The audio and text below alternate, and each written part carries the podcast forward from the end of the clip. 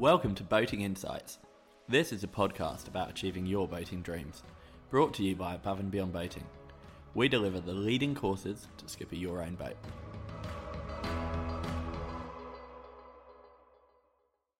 Hello, welcome back to Boating Insights. My name is Neil Driscoll. I'm excited to share some new insights with you today, and the title of today's podcast is Don't Get Penned In. Now, you know, the overall title of the actual show would suggest, Boating Insights, that's really what I'm I'm looking to do for you today, looking at the balance of uh, where you would keep the boat when you're kind of weighing up between a marina or a, or mooring. Um, so looking at vessels where those two options would be the most appropriate, be it for um, motorboats or sailing boats. Um, and I'm just going to share some ideas. It's a, you know it's the beginning of the boating journey is something I've had the privilege to take a front row seat on through these programs for my entire career. I've also spent an awful lot of time with people where you know you've got decades and decades of experience of making these decisions. Um, one of the reasons I felt like this was quite an important episode for you is because I do find that people can get quite once they've made a decision, they get quite locked onto that being the absolute best way, the only way that you would do it. You know, if someone's on a mooring field, they'd probably tell you that marinas are absurdly expensive and they would only ever keep a boat on a mooring. If someone's in a marina, they'll tell you, I'd only keep a boat on a marina because of this and that and so on. And uh, they'll have the reasons that they've made that decision. And that's great and brilliant that they've kind of taken the time to make a decision and, and, and share. But what I want to do today is just help you kind of. Some things are going to be quite obvious, I think, like, you know, proximity to where you live, ease of access, um, what the facilities are that are available, and what you can afford. However, hopefully, I'm going to come up with a few things as well, which might not have um, featured in your decision matrix and you know at least let you year on year make a kind of slightly more informed decision whether it's you know a first year that you're getting into or as as I say maybe you've been doing this for decades and it's time to mix it up a bit. Now I really want to start with the first year of boat ownership. That's yeah probably the one I get asked about the most and that's an area that I'm I am quite kind of passionate on on my thoughts. So let's go there to begin with. Now I'm a huge supporter, where possible, of keeping a boat on a mooring um, for your first year, if possible. Uh, it's not always possible. It's not always feasible, and you know I should add in that you know we work with lots of marina operators around the country and the world, and look, they're always really friendly. They're really helpful, and they'll always make that offer. You know, if you're coming in and you know you're a bit stressed out, you can always give us a call and you know we'll we'll try and help you and all that sort of stuff. But the reason I think it's great to try and do the first year on on a mooring, if, assuming you're able to make a choice about this, is the range of conditions that you'll be comfortable to head out in is likely to be, be dictated by how comfortable you are for the exit and return to where the boat is moored. Now, if the boat is on a swing mooring, you're a lot more likely to have a wider range of conditions that you feel comfortable to um, get out. In that first year, you will um, you be at the first year of owning a boat at all, or the first year in that boat.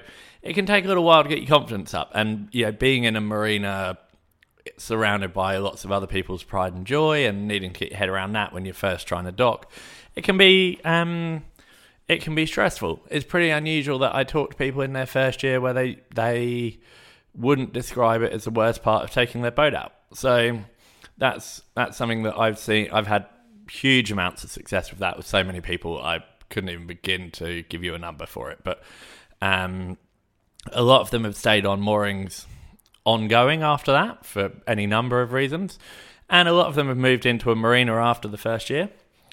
One of the other things that's awesome is you know regardless of how much disposable income you have keeping a boat in a marina is a expensive thing to do and it having your boat in a marina when you've had a swing mooring it also makes you feel a lot better about your marina fees going forward because you have an understanding of sort of the the balance point. Whereas if you start in a marina, sometimes it's easy to not notice the benefits you're getting, you know, being able to walk to the boat, the trolley, the parking, etc., uh, and really just focus in on the negatives like the the cost or how stressful you find coming in, or the fact that you don't feel comfortable uh, outside of a certain wind range to get out and use the boat.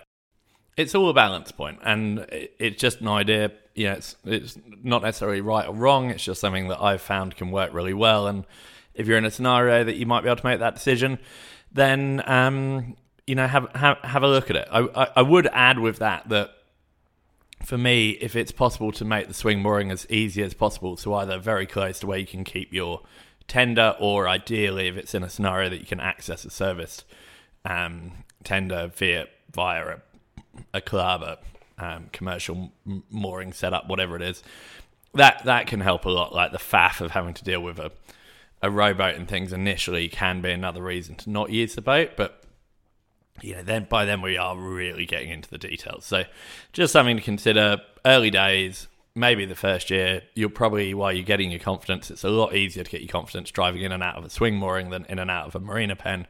So in my opinion, you'll probably use the boat a bit more if you've got it set up like that to start with. Flicking out the other way, then, so when you're looking at the balance of the two, another consideration is maintenance. So, most of us are not blessed with the skills that we can do everything without needing some trade. So, you know, along the journey, boats will always need some attention from some experienced and qualified people. And it generally can be a little bit harder to get people out to do work on a boat when it's on a mooring. Not always. It just can usually take a little bit more doing to find them. Not always such a bad thing. You know, we um, over the years have built up a, a great network of people who basically only do boats on moorings because they're set up with a work boat and they don't have a you know a marina based workshop etc. And they're brilliant. Likewise, obviously, if you're in a marina and it's got trades there, then that that can also be um, quite straightforward. So, just look, it's something to consider. The other side of that is that there's no doubt when you've got a boat on a mooring that there is a requirement that you need to be more organised. Um, so, you know, things like we cover in the Complete Skipper, where you start making your own checklists and procedures and um, just making sure that you're on top of everything will, will make a, a massive difference. Now, something which is probably not mentioned enough, in my opinion, is that when you look at having a boat in a marina or a uh, mooring, when you're on a mooring, as in a swing mooring, even if it's say too windy to head out or too late by the time you get to the boat, whatever it might be, you'll generally once you're on the boat, you're kind of just hanging out. You know, yes, it might not be a new mooring field or it might not be out on an anchorage, but you're you're sort of already, if you like, in holiday mode. Whereas, um, doesn't always feel like that in the um in a marina. I mean, it, it, has got other benefits, especially if you're in a marina that's got like an awesome restaurant or club or bar environment, and you you know you can go and have dinner, and that can be really awesome. But uh, often, you know, a benefit that when I talk to people who have been in a marina for a long time and move onto a mooring that they say they love is that they can just go and almost literally just kind of go and camp out on the boat for the night. And the minute you're on the boat, you're in holiday mode, and that they've always felt that that was sort of uh, more immediate and um, more powerful feeling than perhaps you might have when you're just in the marina. Funnily enough, that kind of leads nicely into the next point I wanted to bring up, which is the social element. Now, generally speaking, marinas will bring more of a social element than you might experience in a mooring field, just the obvious logistics, like running into people in the car park, at the shower block, the trolleys, the walking past each other's boats. Now, that can seem like a you know a positive or a negative depending on what you're looking for. And you know, over the years, I've spoken to people who have almost you know moved, well have literally moved their boat into a, a marina in a kind of club environment to make it easier for them to make new friends and get to know other people who have an interest in boating. Generally, not always, but generally. Um, those club environments are likely to be the most social, but lots and lots of um, marinas I'm aware of um, have worked really hard at building those communities, even when they're not necessarily a club. So uh, please don't think that you have to join a club to kind of access that kind of thing. It's just normally a bit easier. However, the other way, I've also known people who sort of really wanted, you know, mega, mega busy corporate lives and really, really wanted the boat just to be a place that they could just switch off. And they found that that kind of never ending stream of people walking past the boat while they're just trying to kind of chill out and read the paper, stopping to say good day was not exactly what they were looking for. And they've actually moved um, where they've kept the boat and the setup to kind of adjust for that. So it's more of a consideration. Like if you're if you're looking for um, the easiest way to kind of make new friends have a similar boating interest, then almost certainly a club based marina will be the quickest and easiest uh, way of doing that normally. And if you're looking to kind of just get more quiet time and be left alone a little bit, then um, the extreme would definitely be the swing mooring would be the, the easiest way of accessing that. Now, um, alongside that, something that I, I just want to flag, which I've seen uh, really effectively. I remember a program I ran right at the beginning of ABB actually for someone who had a boat on a swing mooring that was not easy to get to. It was um, in a bay in Sydney's eastern suburbs, really beautiful spot. No, like Sydney's east, right? So it's literally like no parking um, most of the time. The um, place that you keep the dinghy gets vandalised by people every weekend you have to drag the um, the uh, oars and everything that you need to try and get to the boat down from wherever you've been lucky enough to find parking, all that sort of stuff. However, then an amazing spot, easy to get, yeah, easy to get to, close to the house, swing mooring, incredibly inexpensive because it was a maritime mooring. But then, uh, which sorry, those of you listening outside of Australia, we have a thing called maritime moorings here, which are um, work out being like for like, say, where you uh, maybe would cost you about twelve hundred dollars a year to run um, a government maritime mooring, uh, opposed to maybe same size boat be about six seven hundred bucks a month on a swing mooring, or maybe twelve to fifteen hundred bucks a month on a marina. Obviously, loose numbers, but just to give you a, a rough benchmark. So, the uh, maritime moorings, particularly here in uh, Sydney, are gold dust because because of the cost of them. Um, so they they were set up on a maritime mooring, and then they um, used to put the boat into a uh, in the next harbour north in Pittwater. They'd put the boat into a marina for a month. I thought, yeah, this is genius. Actually, it was just sort of like, yeah, once a month, you know, we go and we have the boat in a marina. That's when we line up if we've got um, you know trades and annual work that we want to get done. We get it done up there. Um, and sometimes we'll go and just sort of base ourselves from there for a week. Um, I mean, this was before working from home became normal, but um, both these uh, this couple were in IT, which made working from home a bit easier for, as an industry than uh, most of us experienced for a while. But um, that was something they could do and loved it. And I thought, yeah, I've at that point hadn't really seen it was always an either or. Um, and if you factor in, you know, possibly you know taking the boat not necessarily for a whole month, but even just a a week or two every now and then as part of your ownership. If you're on a swing mooring, then you, you can get the best of both worlds. Um, just important to ensure that you don't then um, turn the boat into a workshop the minute that you get to the marina because it might not be that well received by the rest of the family. But ma- maybe not if everyone enjoys getting handy.